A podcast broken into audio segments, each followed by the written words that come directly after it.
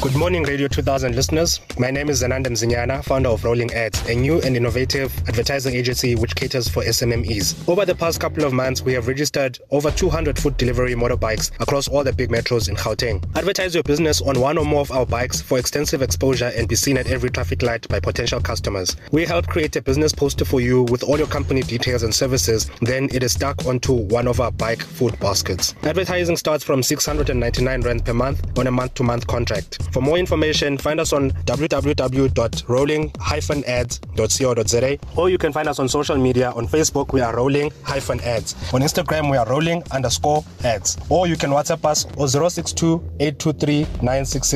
Our song choice for today is Riding Dirty by Chamillionaire Trying to me riding dirty.